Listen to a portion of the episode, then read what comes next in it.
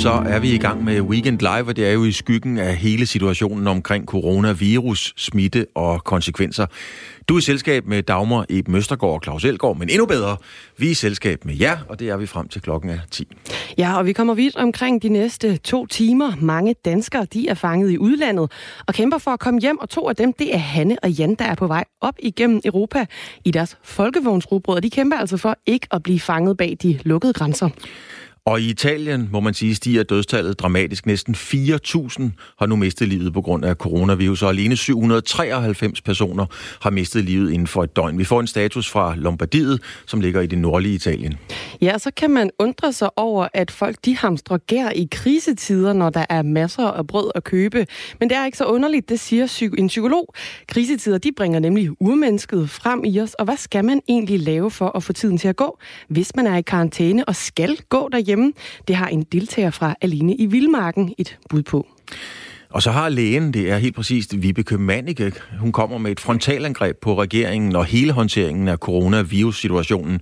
Vibeke Manike siger, at regeringen, og jeg citerer, har forført befolkningen ind i en masse psykose, og i øvrigt, at coronaepidemien ikke eksisterer. Hør hendes analyser, og hvorfor hun kommer med den melding, og hør ikke mindst eksperternes reaktion.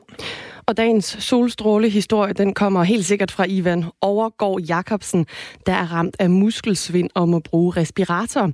Ivan han har skrevet til Sundhedsstyrelsen, at han gerne vil udlåne sin reserverespirator sammen med en masse andre i samme situation. Jeg fik en sms i går, Claus. Øh, det kan være, at du også har, øh, har fået selv samme sms. Nu skal jeg lige se, om jeg kan finde den frem her. Der står her, besked til alle mobilbrugere, så jeg gætter på, at du næsten også har, har fået den. Den er besked til alle mobilbrugere i Danmark. Coronavirus spredes lige nu i Danmark. Hold afstand og vis hensyn, også i solskin. Ellers kan vi ikke bremse smitten. God weekend, politiet. Ja, der er også dumpet noget ned i folks øh, e-boks. Man må bare sige, at de platforme, man bruger i dag, der er sket meget siden, at det var de, øh, ja, det var folkeviserne, som øh, ligesom udbredte og var, var budbringer for nyheder. Der tog noget tid, inden det røg fra Hamburg til Viborg, hvis der var et eller andet galt. Ja, det kan være, at Folkevisen den, øh, får, en, får en genkomst det en af de her dage. Der er i hvert fald rigtig, rigtig meget øh, kommunikation, og myndighederne de bruger altså nye metoder også til at nå ud til os alle sammen. For at oplyse om, at vi altså skal forsøge at begrænse spredningen af den her øh, coronavirus, der, øh, der må man sige haver lige nu, både i Danmark og også i, øh, ude i verden. Ja, det er netop øh, ud i verden, vi skal nu, eller i hvert fald et lille stykke ud i den store verden, for vi starter, hvor vi også startede i går.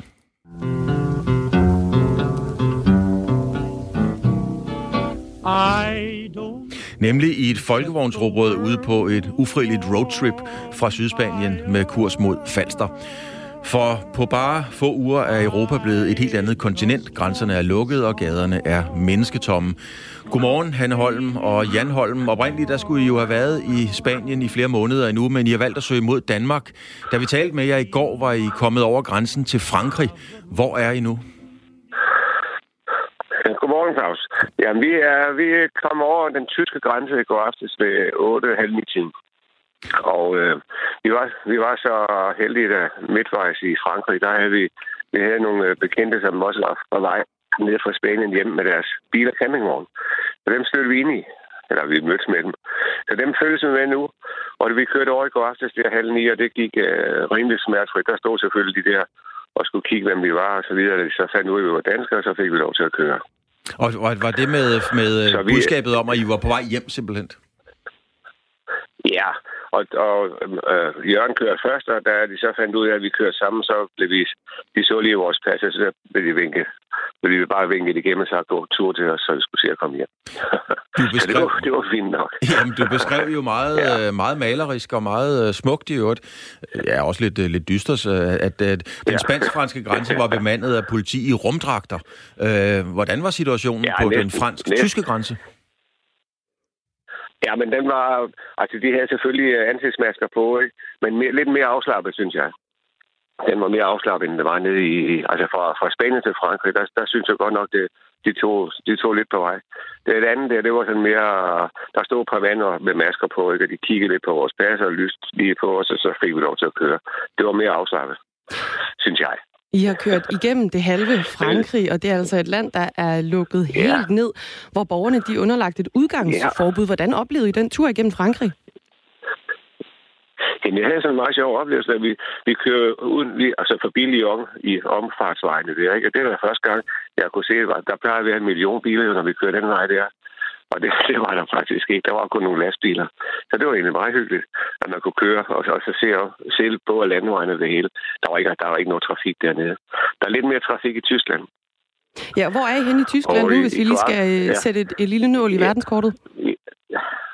Ja, altså vi har, vi har kørt, øh, jeg kan ikke lige se, hvad det hedder her, hvor jeg, hvor jeg holder, men vi mangler 900 km, så er vi i Danmark, ikke? Så vi er vel omkring, fra, har vi lidt til Frankfurt eller sådan noget. Det kan, jeg kan ikke lige sige, hvor vi er henne. Jeg skulle lige til men, at sige, at men, så, øh, så må I være lige syd for Frankfurt, fordi jeg har kørt derned og lavet fodboldinterview ja, mange, mange gange.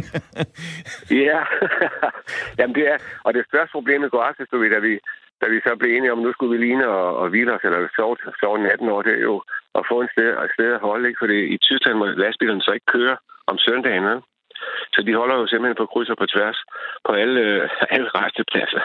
Så det var sådan lidt puslespil at finde et sted, hvor vi kunne holde. Øhm, så jeg, jeg regner med, at turen op igennem Tyskland går smertefri, fordi der er ikke nogen lastbiler, der er heller ikke nogen andre biler. Så det må ikke vejen er sådan rimelig til at køre på.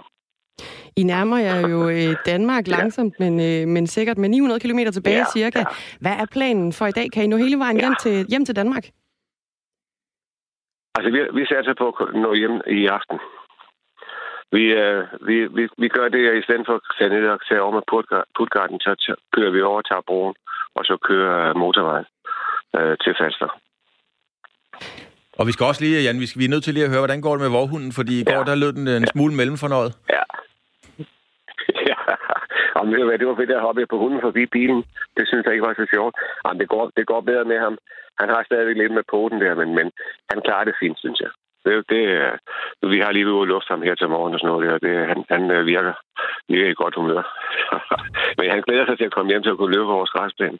Selvom vi så åbenbart skal 14 dage i karantæne, når vi kommer hjem. Ikke? Han og Jan, og ikke mindst vorhunden, øh, må de sidste ja. 900 km komme til at gå i god ro og orden. God tur hjem, og tak fordi I har tid til at være med. Ja. Okay, ja, ja tak. Godt. Hej. Og vi skal stadigvæk, vi bliver stadigvæk ude i, i den store hvide verden. Vi skal nemlig til, til Italien. I Italien, der ramte man lørdag endnu en øh, trist rekord i forbindelse med coronaviruset.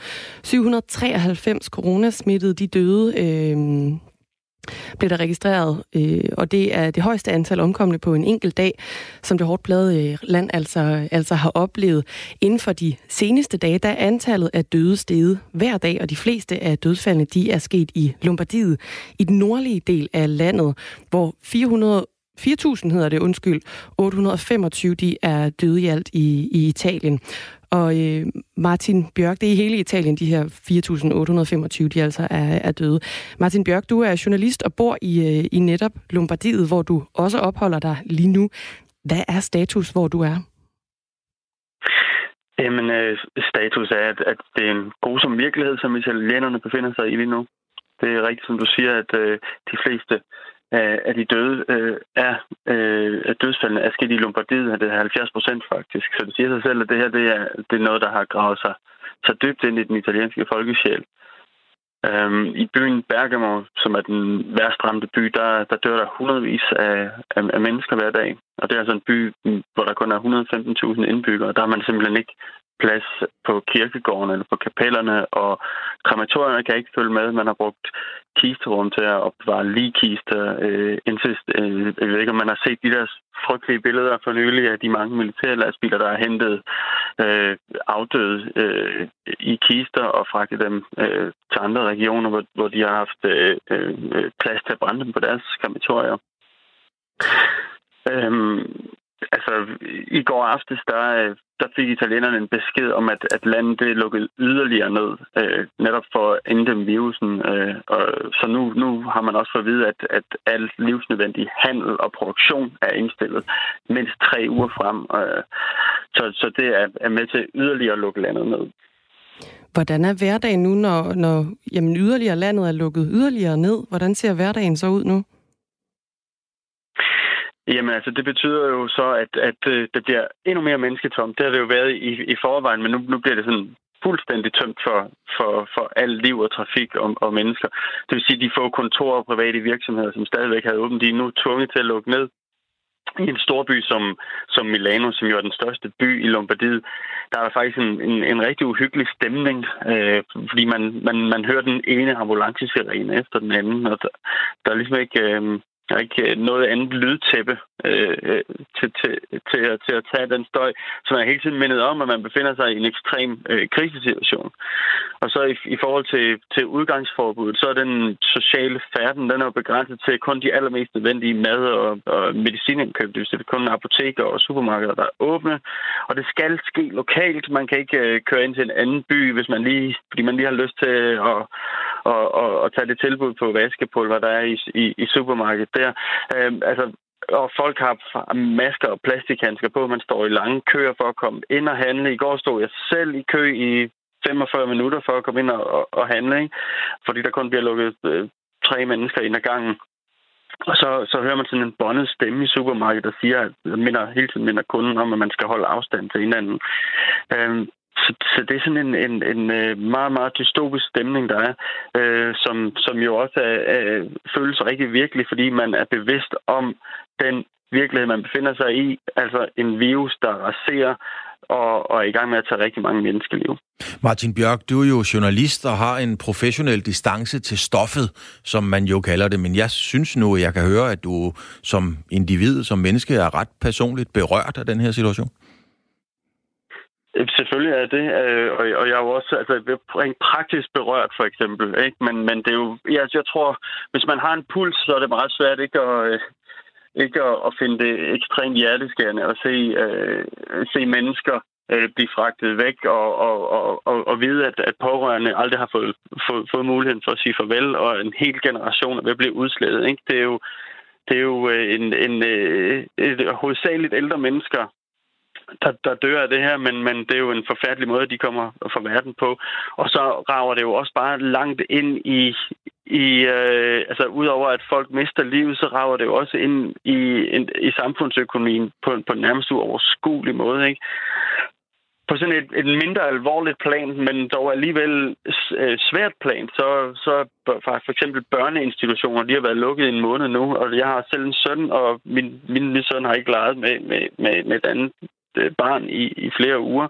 Og det er da ekstremt mærkeligt, også for, for, for børnene, at skulle... Øh, hvordan skal... Altså, alle børn, selvom de er to-tre år, så kan de sige coronavirus. De ved ikke rigtigt, hvad det er, så man skal sådan Øh, øh, navigere i, i, i at, at forklare et eller andet sådan ubekendt også øh, på den måde, fordi det, så, det, så det rører simpelthen både alle fra, fra, fra, fra, de, fra de allerældste som, til, til de alleryngste. Nu, du var inde på det lige her før, Martin Bjørk, øh, journalist, som, øh, som bor i, i Lombardiet, om at det, det går værst ud over de ældre mennesker. Vi har fået et spørgsmål på, på sms. Øh, der er en, der spørger, om, øh, om der også er dødsfald blandt børn eller, eller yngre mennesker i, i Italien. Øh, der, der, det er meget øh, øh få. Øh, altså, det er sådan 90 procent af, af, af, af de døde er over 70 år gamle og øh, lang, øh, over 80 procent er over 80 år. Så gennemsnitsalderen er 80,5, men det betyder jo ikke, at der ikke er, er, er, er yngre øh, mennesker, der dør. Øh, der har ikke været nogen børn, der er døde af det endnu, heldigvis.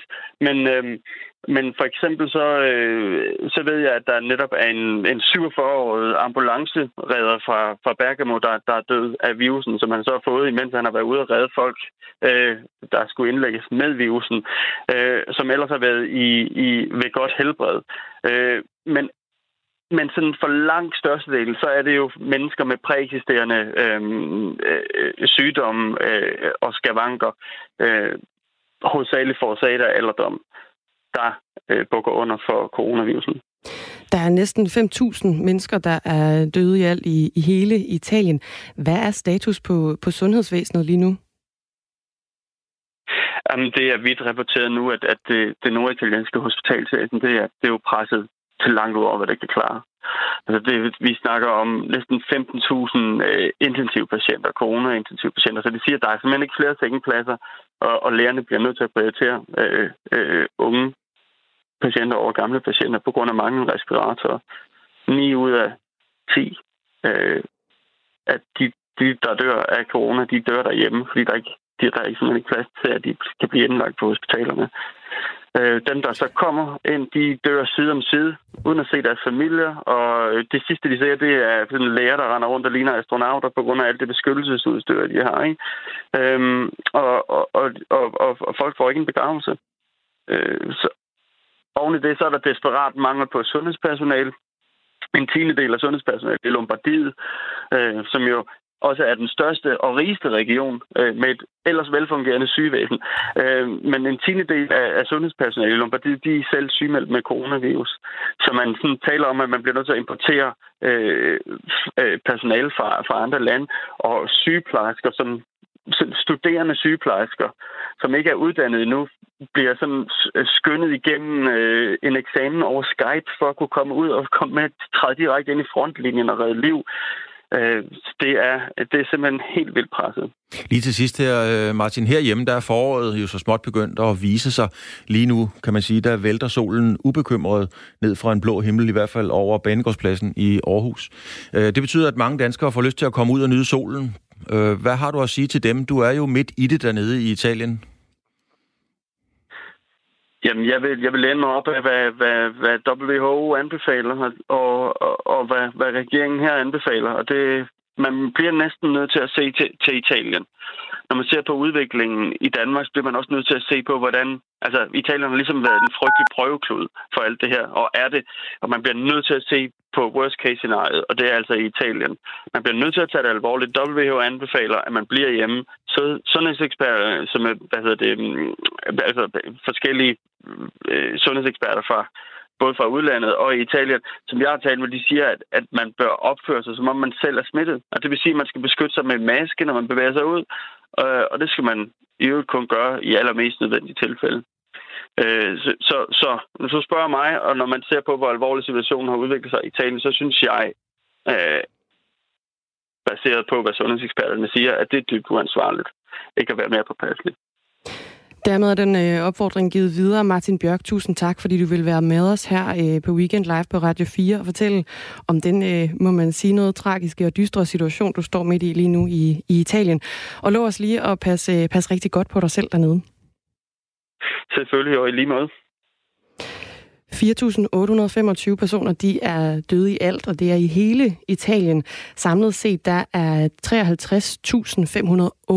53.578 bekræftet smittet med coronavirus i landet, og det er altså en stigning på mere end 6.500 siden fredag. Men dog så er altså også lidt over 6.000 italienere altså erklæret raske efter at have haft coronavirus. Og så tager vi lige et kig på tallene herhjemme. Vi kigger ikke på øh, det samlede antal bekræftede smittede, fordi der altså er meldt ud, at der er ret mange, eller ret store mørketal omkring det her, men vi kigger på antallet af indlagte herhjemme. Lige nu der er 206 danskere indlagt herhjemme i Danmark. 42 af dem de ligger på intensiv afdelinger, og de 35 de ligger altså i, øh, i respirator. Og det er til synligheden ikke alle, der har den respekt, som Martin Bjørk han øh, udbad sig fra Italien. Det var en tæt pakket Københavns Lufthavn øh, fredag aften, og der var ikke mange, som holdt to meters afstand til hinanden, og det på trods af, at det ellers er den udmelding, der gentagende gange er kommet fra med myndighederne for at begrænse smitte, og det er TV2, der skriver det. Ifølge pressevagt, det er Mikkel Krog, har de i Københavns Lufthavn opsat dispenser med håndsprit, de har lavet store plakater med Sundhedsstyrelsens officielle anbefalinger, og beskeden om at holde afstand til sine medpassagerer bliver løbende gentaget via højtaleranlægget. Det er synligt over alt, hvad folk skal gøre, så det er simpelthen folk selv, der ikke respekterer retningslinjerne, siger han til TV2.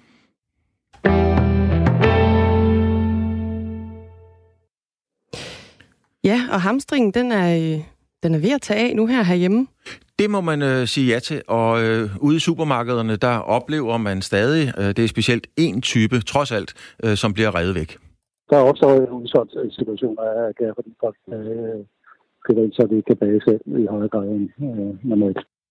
Og sådan siger altså Jens Jul Nielsen, der er informationsdirektør i Coop. Og nu kan jeg sige godmorgen til Magne Marie, eller Marie Magne Brikstofte hedder du. Hej. Hej, hej, hej Magne. Øh, du er autoriseret psykolog. Hej, hej. Øhm, hvorfor er det lige gær, vi øh, Ja. Jamen altså, øh, nu er jeg jo ikke øh, ekspert på gær som sådan, men øh, det er jo sådan, at, at vi er hulemennesker. Det glemmer vi nogle gange. Altså, vi har levet hundredtusindvis af år i huler, og Altså øh, med, altså, med stensenge og øh, hvad hedder det, hvor man kun levede til man var øh, 30 år. Og så har vi levet sådan ganske få tusind år på den her måde, som vi gør nu i huse. Øh, og det er jo derfor, der, altså tit når vi reagerer, altså når vi, når vi mærker frygt og angst, så reagerer vi huleagtigt. Og, øh, og det kan man jo også se, for eksempel, øh, hvis man kigger på de fobier, der er, så er folk bange for æderkopper og slanger, øh, hvilket jo er slet ikke overhovedet er farligt i Danmark. Men der er ingen, der, der har fobi over for biler, for eksempel, som jo er langt farligere. Så på den måde er vi bare sådan nogle hulemennesker, der går rundt og bor i huse og drikker af kopper og har supermarkeder. Så, så det er simpelthen det her urinstinkt, der kommer op i os. Og, og altså, jeg, jeg har virkelig sådan tænkt over det her med gær, fordi Mette Frederiksen sagde jo netop, I skal ikke hamstre. Men kender I ikke det der med, når man, når man siger, du må ikke tænke på den lyserøde elefant. Så kan man ikke lade være at tænke på den lyserøde elefant. Altså, eller når man siger det der, nu må du ikke blive bange. Så bliver man bange. Ikke? Nu må I ikke hamstre. Så skynder vi os at hamstre. Og der, der siger hun jo, øhm, der er nok brød, der er nok toiletpapir. Og, og, og gav vist, hvis hun havde sagt, der er nok grøntsager og toiletpapir, gav vist, om der så var blevet hamstret flere grøntsager. Jeg ved det ikke. Men Magne, Men, nu, øhm, nu er vi jo... Ja. Som, det, er jo det du siger, det er jo, at, at hulemennesket, stenaldermanden, ligger ret tæt under overfladen. Det er der mange koner, i hvert fald til mig, der vil sige, det er nok ja. rigtigt. Men, men det, så går vi jo i, i overlevelsesmode. Øh, men det er da meget nemmere ja. at overleve og bare gå ned og købe noget brød, fordi der er der rigtig mange af dem, der køber gær, de får sgu aldrig bragt noget brød alligevel. Nej, men, men, men man skal også huske på, da den her hamstring skete, der får vi også at vide mellem linjerne, bliv hjemme i to uger. Og altså, er der noget, Danmark er kendt for, så er det for vores bager. Vi, vi lever af, altså vi, vi, det er sådan en dansk værdi at få frisk morgenbrød. Så, så det, der er også noget logisk i, at man siger, bliv hjemme i to uger, godt, så går jeg ned og køber noget gær, så jeg kan bage noget frisk brød til mig selv. Altså, så, så jeg tror simpelthen, på en eller anden måde, der blev skal virkelig ud på hamstringen, og det var jo torskedumt, fordi man stod tæt op, tæt op af hinanden øh, lige pludselig i, øh, i supermarkederne. Men, men samtidig var det også forvirrende, fordi man får at vide, bliv hjemme, og, så, og skal man blive hjemme i to uger, så skal man altså også lige have købt lidt ind. Så, øh, men, men altså det her med gær, jeg tror, jeg tror simpelthen også, det er det der uragtige med, at jamen, så kan du bage et brød, så, så sådan helt uragtigt kan du sidde øh, foran øh, bålet, altså hvis alt kommer til alt, så kan du skulle lave et bål, og, øh, og, og, og, og, og bage et brød. Og jeg vil tro, at der er solgt lige så meget mel, som der er solgt gær, fordi ellers giver det jo ikke nogen mening. Men, øh... da, da 450.000 danskere de i 98 nedlagde arbejdet i protest mod, at de ikke kunne forhandle sig til at få en 6. ferieuge, der blev krisen døbt gærkrisen, fordi dengang der hamstrede danskerne også gær. Øh, det var faktisk så meget, at der opstod et, et sort marked for gær endda. Samtidig med, at gæret det blev, øh, blev revet væk fra hylderne, så er hylderne altså stadigvæk ofte ofte øh, fyldt med brød. Hvorfor køber folk ikke bare brød? Ja. Hmm. Altså, ja, igen, jeg tror, hvis du skal blive hjemme i to uger, hvis du lige pludselig får symptomer og skal blive hjemme, så kan du jo ikke bare gå ned og købe noget brød. Altså, så, så jeg, tror, altså, jeg tror, det er det der, jeg tror både, der er noget sådan logisk i, at hvis jeg har mit gær, så kan jeg i det mindste bage noget selv. Men jeg tror altså også, der er det der uragtige med, øh, altså, at være et skridt foran. Jamen, jeg behøver ikke engang, øh, hvis de lukker butikkerne ned, så behøver jeg ikke engang øh, skulle gå hen og købe brød. Jeg kan bare bage mit eget. Altså, men men jeg, jeg, jeg kunne være meget nysgerrig på, hvordan det er i andre lande, fordi i England har, har du tørgær. Og jeg vil tro, at de fleste mennesker i England bare har en kæmpe øh, bakke tørgær, eller hvad hedder det, dåse tørgær stående, og derfor hamstrer de overhovedet ikke gær. De hamstrer helt sikkert et eller andet andet og i andre lande, hvor man ikke har samme tradition for frisk brød, øhm, kunne, kunne, det, kunne det godt være anderledes. Jeg tror, jeg tror det er lidt unikt med, med Danmark og, øh, og gær. Lige til sidst, Samtidig med, at det her hamstring i sig selv er, er, er vores hulegene. Lige til sidst, øh, Magne, hulegenet, mm. lad os lige hænge fast i det. Så øh, selvom at øh, Dagmar og jeg ja. har stort talt om, vi har fået sms fra myndighederne, vi har fået post i vores e-boks, og vi skriver til hinanden på alle mulige platforme, så er vi ikke mere end en coronakrise væk fra stenaldermanden. Overhovedet ikke. Vi er aldrig særlig langt væk fra stenaldermanden. Og, og hver eneste gang, vi bliver ramt af noget, øh, og handler på en eller anden måde, så, så prøv lige at spørge dig selv, hov, var det ikke lidt huleagtigt, det her, jeg gjorde? Vi kæmper altid med vores huleinstinkter, der ligger lige under overfladen. Tak skal du have, øh, Magne Marie. Marie Magne Brikstofte, øh, som altså kom med et bud. Brikstofte er autoriseret psykolog, og vi kan se, der må vi ikke langt fra stenaldermanden personligt tager det lidt som en kompliment. Ja, jo. Tilbage til rødderne og alt det der. Detailbranchen har altså meldt ud så sent som uh, tidligere på ugen. Uh, der understregede de, at der var fødevarer nok, og derfor så er der altså ingen grund til hamstring. Det skyder vi lige ud endnu en gang for prins Knud, var jeg ved at sige. Og det var også ordene for, uh, for den her halve time, fordi nu er det nemlig tid til et nyhedsoverblik.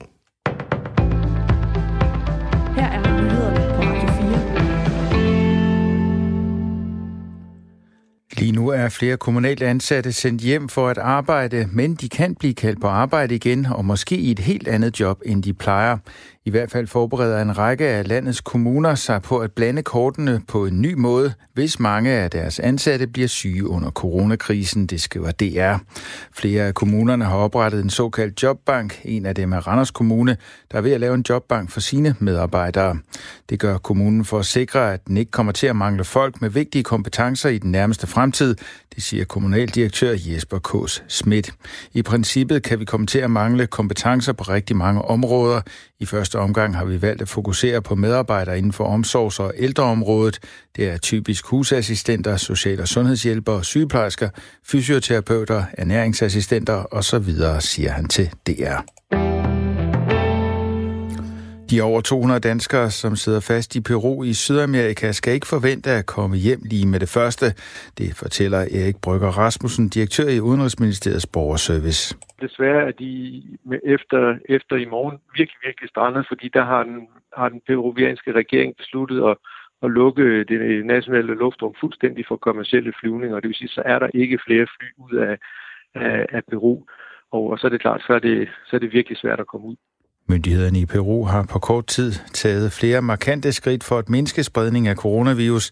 Det betyder, at flere danskere i landet nu er strandet uden umiddelbar mulighed for at komme hjem. Ifølge Erik Brygger Rasmussen har de strandede to muligheder. Enten så skal de blive i Peru, indtil luftrummet åbner op igen, og, og det er der ingen, der meningsfyldt kan sige, øh, hvornår, øh, hvornår vil, vil ske. Og ellers så skal, så skal Danmark i samarbejde med, med andre lande, først og fremmest øh, de nordiske og de europæiske, til at arrangere øh, flyvninger, øh, særflyvninger øh, derud for at, at få løftet danskerne, men, men altså også omkring 10.000 andre europæere ud af, af Peru. Der er gode muligheder for, at der kommer særflyvninger, men det er ikke det samme som, at de, der sidder fast i Peru, skal gøre sig forhåbninger om en hurtig hjemkomst. Det tager meget lang tid at lave den slags øh, flyvninger her, fordi det ikke er, er traditionelle. Der er, ikke, der er ikke noget setup op at køre på. De kinesiske luftfartsmyndigheder indfører et tiltag, der vil coronascreene alle de passagerer, som kommer til Beijing med en udenlandsk flyvning. Det skriver nyhedsbruget Reuters.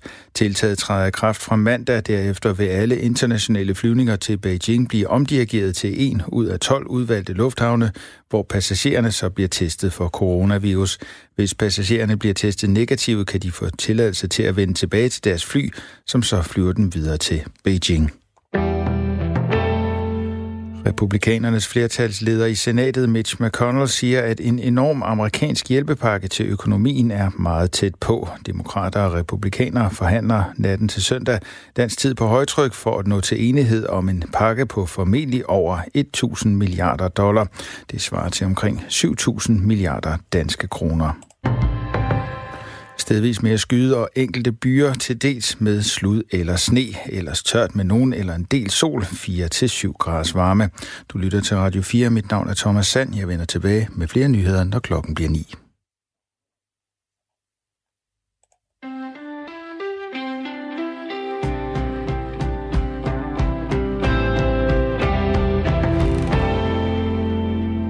Og velkommen tilbage til Weekend Live, en særsending, fordi at øh, vi selvfølgelig skal holde styr på, hvad der sker på coronafronten og udviklingen i forbindelse med coronaviruset.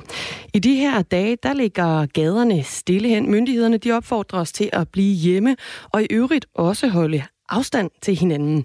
Det kan hurtigt blive måske en kende ensomt, men hvad pokker kan man gøre de her dage for at holde humøret højt, hvis for eksempel karantænen skulle ramme, og man skal holde sig hjemme?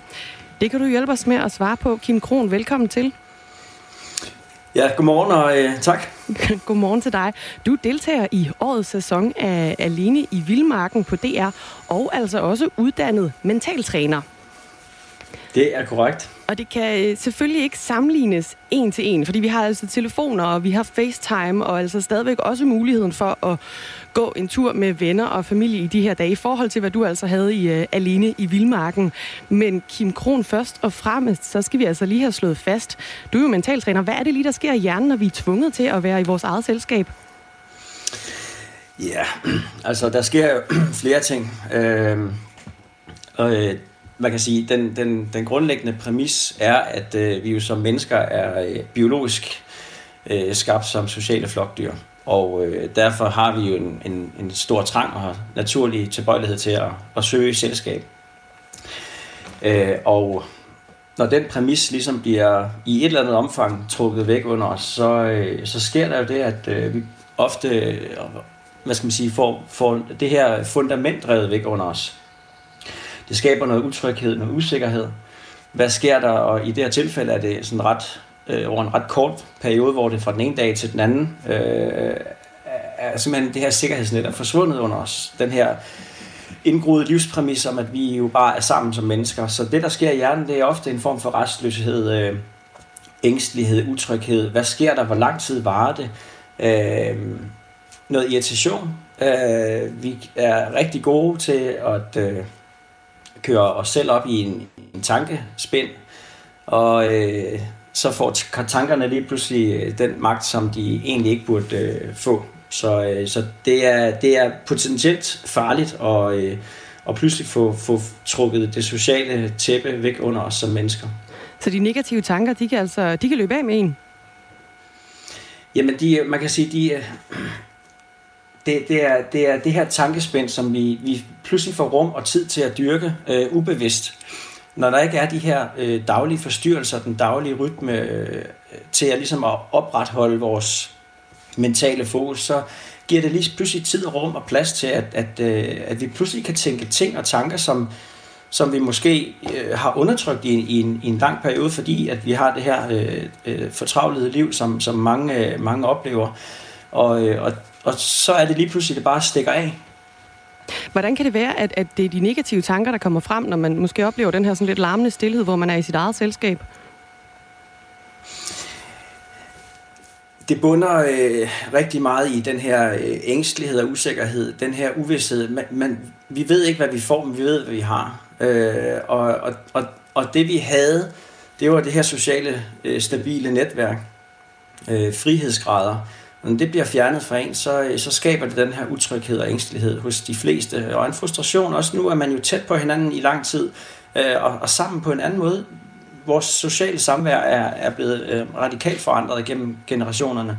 Og nu skal vi jo så lære at være sammen med hinanden, øh, få andre eller os selv på en, på en anden måde, end vi ikke har været vant til i mange år. Og det, øh, og det skaber den der øh, helt, helt automatisk, den her utryghed og ængstelighed. Det skaber noget, noget usikkerhed, og det, den her lille bitte, bitte tanke, den får lov til at vokse, øh, når man så også kobler det til, at, øh, at en, en stigende frustration over, hvorfor gør folk ikke som jeg, fordi så nytter det måske ikke så meget det, jeg gør.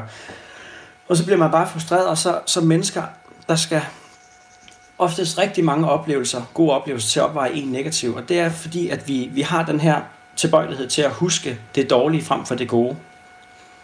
Du deltager i årets sæson af Alene i Vildmarken, jo, så du kender altså alt til det her med at være, være isoleret. Hvilke råd kan du give videre, hvis nu følelsen af isolation den skulle opstå hos nogle af vores lyttere, eller for den sags skyld hos os, hvis vi skulle øh, ende i karantæne her på Radio 4?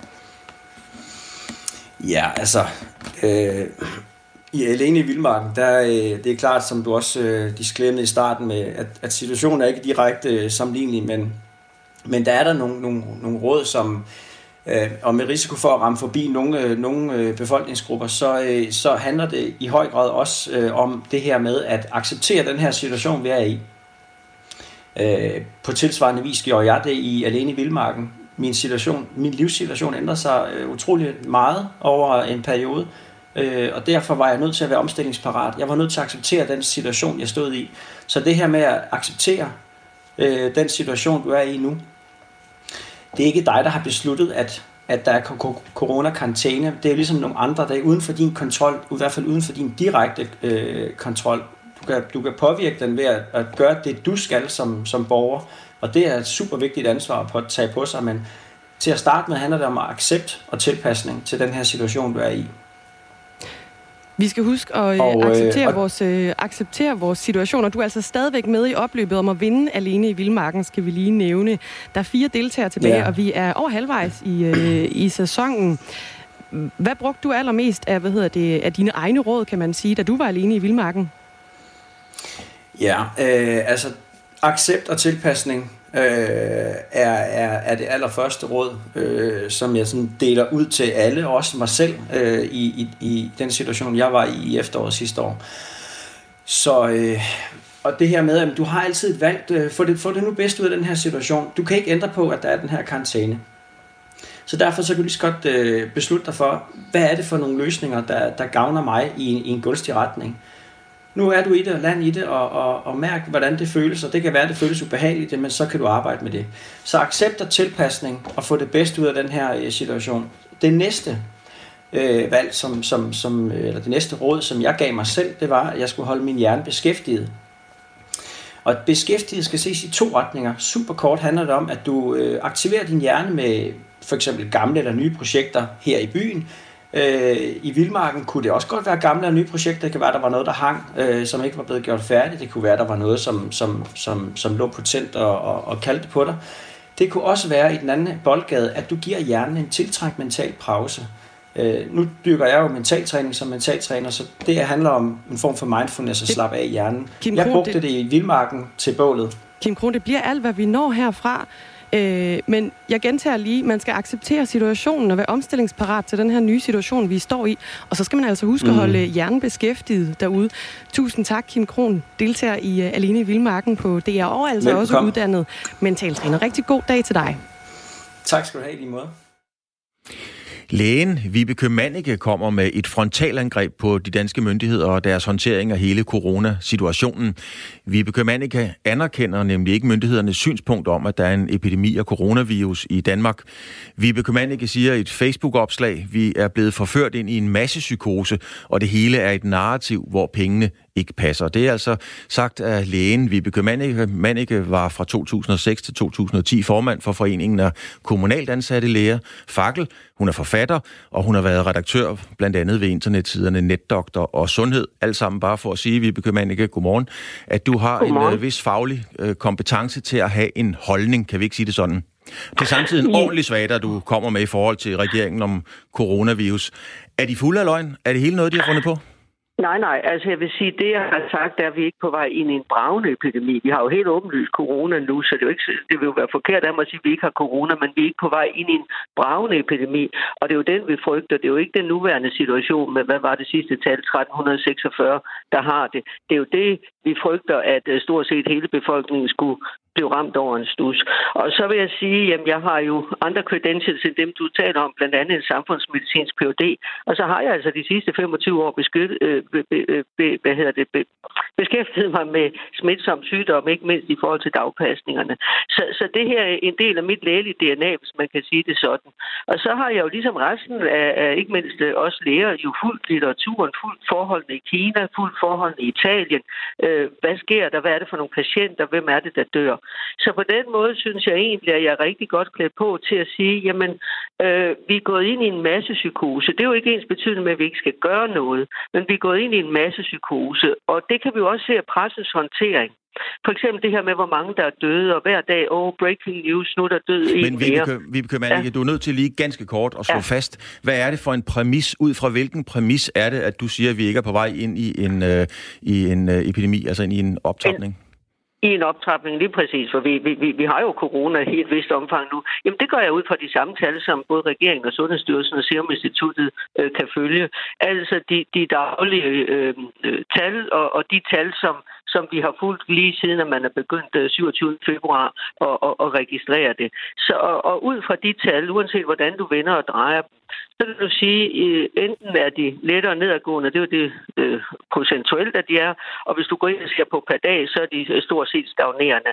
Og hvor man alting er, jamen skulle vi være på vej ind i en bravende epidemi, og det som vi frygter, øh, og det er jo ikke den nuværende situation, vi frygter, det er jo det her med, at det skulle eksplodere i hænderne på os, jamen så skulle det jo stige markant, og det gør det altså ikke. Og det gjorde det faktisk heller ikke, før regeringen øh, satte hele landet i karantæne. Øh, og det er der mange gode grunde til. Blandt andet er det her Danmark. Blandt andet er vi på vej ind i foråret. Og foråret er vores ven. Vi skal slå øh, virus og bakterier ihjel, og når vi skal øh, have en sæsonvariation. Både fordi, at, at, at virar og den her virus meget vel også kan have en sæsonvariation, men også bare det faktum, at det øjeblik, vi går udenfor, går en tur, øh, snakker sammen, øh, er udenfor, jamen så nedsættes øh, smitterisikoen ganske, ganske markant. Men ikke, og det er, derfor, at, ja. Jeg er nødt til at afbryde dig lidt, fordi at, øh, ja. du er også meget ude efter, at øh, meget af regeringens information og, og, og den, det billede, der bliver dannet, at det hele er bygget på mm. mørketal, øh, det ja. mener du ikke, man kan bruge til så meget? Nej, men det jeg mener er, at altså, faktum er, at vi har de tal, vi har, og det er ikke ret mange. Og, og de tal viser os, at vi er ikke på vej ind i en bravende epidemi. Når det så er sagt, at det der rigtigt, at der uden tvivl er, eller det er der ved, ved hver epidemi, når du ikke øh, retfærdigvis tester 5 millioner, jamen, så er der selvfølgelig nogen, der har det øh, corona i, i lettere grad. Og det er jo også en væsentlig del, øh, nemlig hvor, hvor, hvor farlig er corona egentlig. Jeg, jeg, jeg, jeg er ikke i tvivl om det. De, der, der er 13, der er døde med corona. Det er jo ikke ens betydende med, at de døde af corona. I samme periode er der døde 3.500 mennesker herhjemme. Men, men, der, men, men, men folk, der er simpelthen, vi har lige hørt en meget, meget gribende, en, en, en voldsom emotionel øh, beretning fra Lombardiet af en journalist. Vi har set billeder af militærkøretøjer, der kører lige mm. væk, fordi der ikke er plads til dem. Og du, som du selv siger, har kompetencen til at mene noget om det her. Er det ikke en faktuel virkelighed, der bare får dig til at tænke på en lidt anden måde? Nej, altså, fordi det, det jeg siger, jeg er rigtig øh, dygtig til Danmark. Øh, og, og hvad der er sket i Italien, øh, er jo blandt andet også, fordi man har grebet ind for sent i forhold til øh, no, nogle tiltag. Så det er jo ikke sådan, at jeg siger, at vi intet skal gøre. Men skal jeg vi mener, vi skal gøre skal rigtig vi slet, meget. Skal vi slet ikke forholde os til lære af? Jeg mener, hvis man dør af corona i Italien så, og er 75 år eller 40, så gør jo. man vel også i Danmark? Jo, men, men det, jo, jo, jo, jo, og det gør man jo også. Men, men det, der er pointen, det er, at tingene er ude af proportioner.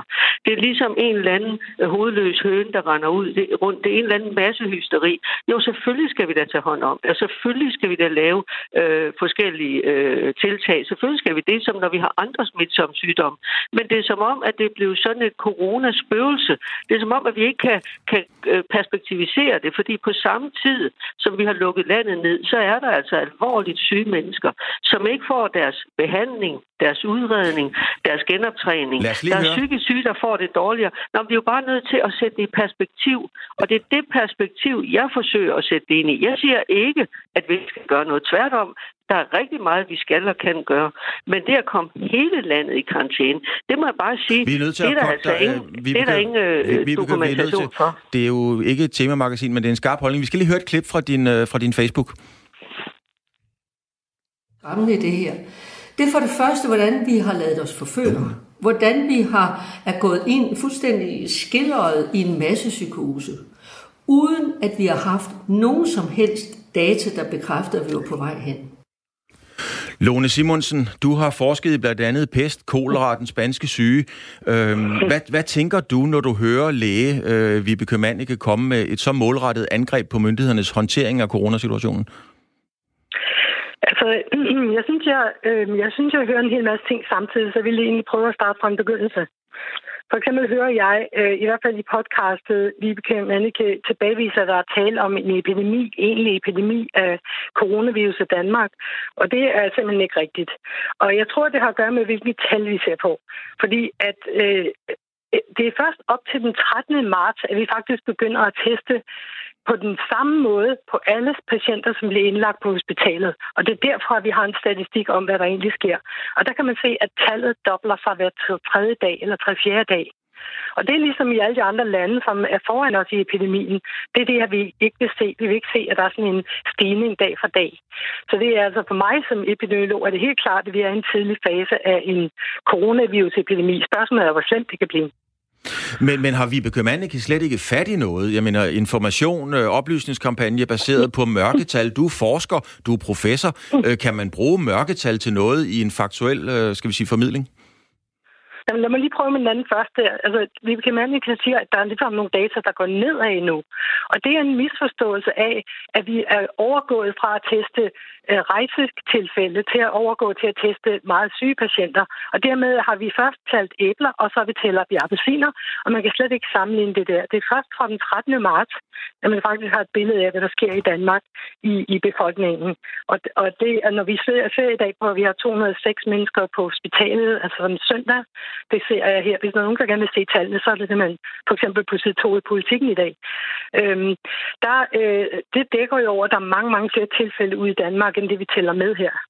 Vi skal altså, vi ved, vi, Ja. Undskyld. Ja. Ja, vi, Lone, vi skal lige høre et, vi skal lige høre et kort klip mere fra Vibeke Mannikes ja, ja. Facebook.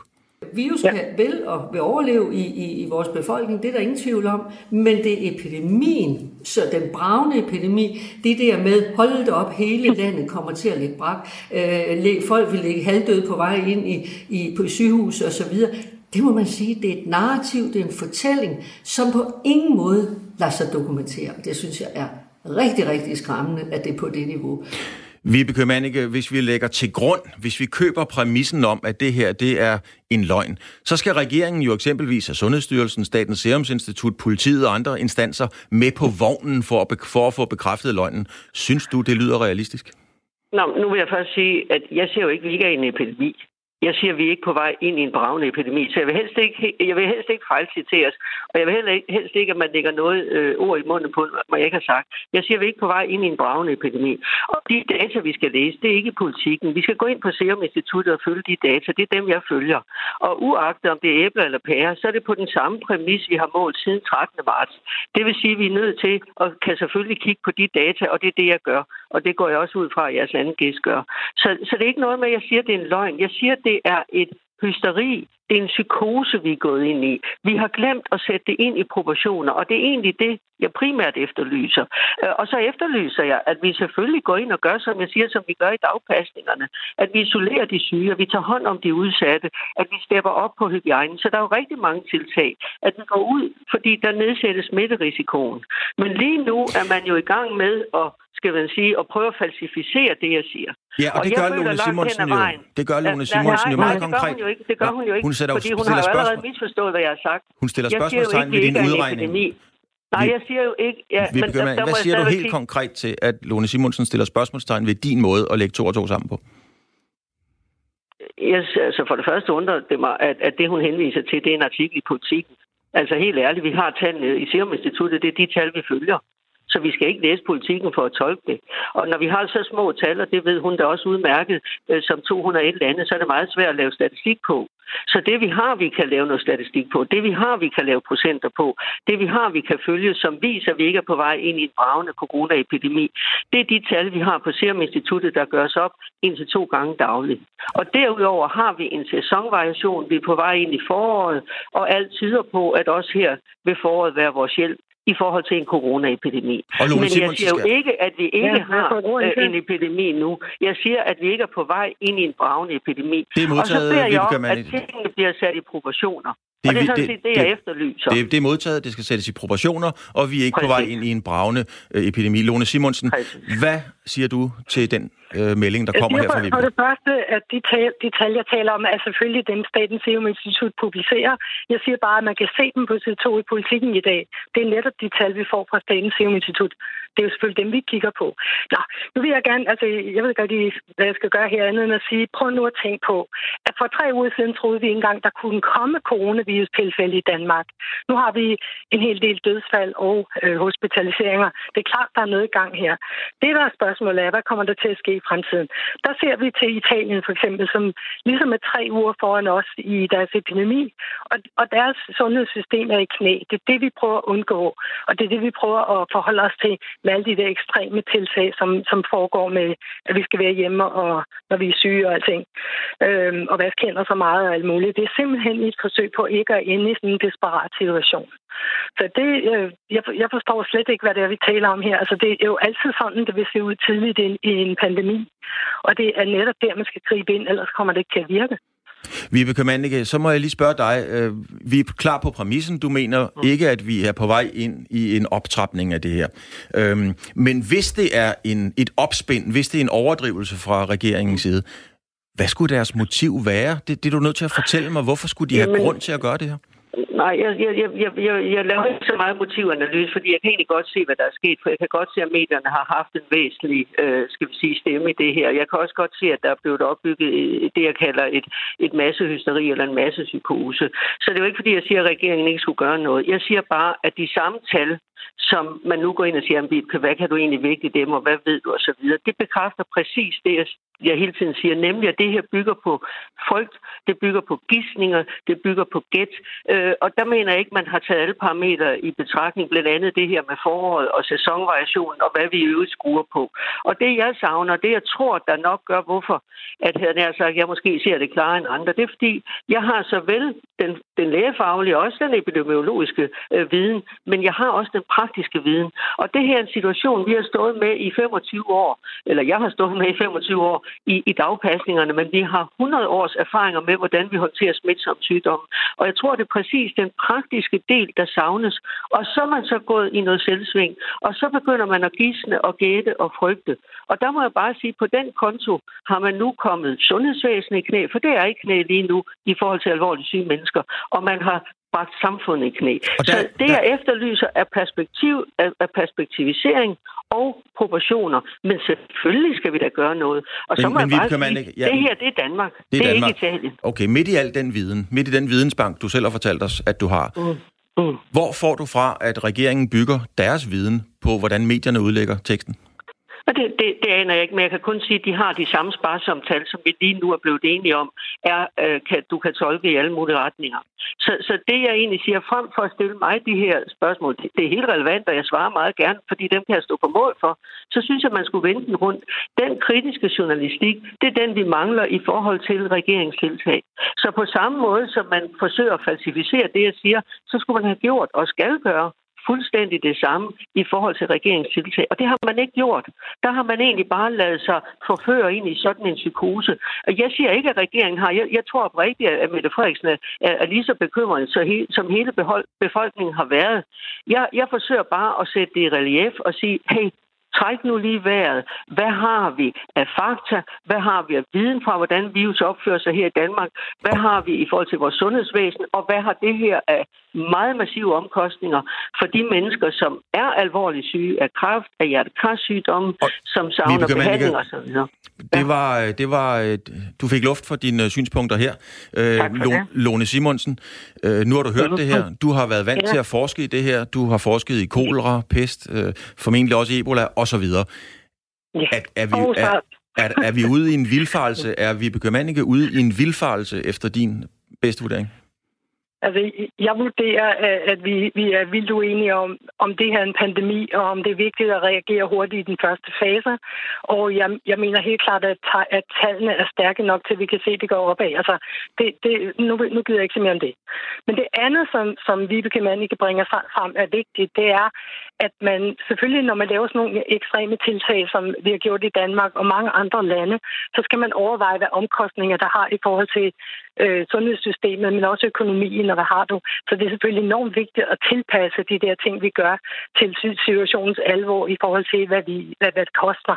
Både i menneskeliv, i lykke, i økonomi og alt muligt. Det er, det er da helt klart, og det er derfor, vi øh, også forsker på faktisk at finde ud af, hvordan, altså, hvad der er vigtigst af de der tiltag, hvordan man kan til, tilpasse måske senere hen den indsats, vi laver bedst muligt, så man får den bedste balance. Bedste balance, Lone Simonsen. De synspunkter, som vi Købmannike kommer med her, som er meget, meget skarpslæbende, er de farlige? Kan du se et faremoment i dem i forhold til en stemning på nogen måde? Altså, jeg synes igen, at det bliver, det bliver sådan ligesom øh, en stor ting eller et eller andet. Jeg vil gerne prøve at skære den op i ting, hvor man kan tale om det. For eksempel så, øh, hvis vi snakker om beslutningen om at lukke grænser, så er vi nok alle sammen enige om, at det kan ikke have meget at gøre med at, at, at kontrollere epidemien. Det ved man fra mange forskningsresultater og, og tiltag i andre situationer. Den, den virker ikke. Når en epidemi allerede er i gang, så kan man ikke få meget ud af at lukke grænser. Så derfor så er det for eksempel må være en politisk beslutning, ikke en, som er baseret på at mindske epidemien. Så det kan være, at det er det, hun mener. Men med de andre tiltag er helt klart designet til at skabe netop det, som hun taler om, at man kan få mere distance mellem folk, sådan at, at ligesom i børnehaven, sådan at sygdommen spreder sig mindre. Det er jo netop det, vi prøver. Tak skal du have, øh, Lone Simonsen, som altså kom med et, øh, et øh, modsvar til Vibeke Mannik. Jeg skal lige rise op, at øh, Vibeke Mannik øh, er øh, læge, og hun har været ude og stille spørgsmålstegn ved, skal vi sige, om vi er på vej ind i en øh, optrapning af coronavirus. Og Lone Simonsen er professor i Institut for Videnskab og Miljø, og også professor i matematik og fysik, og de to øh, var ikke helt enige. Dagmar, kan vi godt sige. Det vil vi vist godt sige. Og nu er det altså tid til nogle nyheder. Vi er tilbage igen, og det er om fem minutter.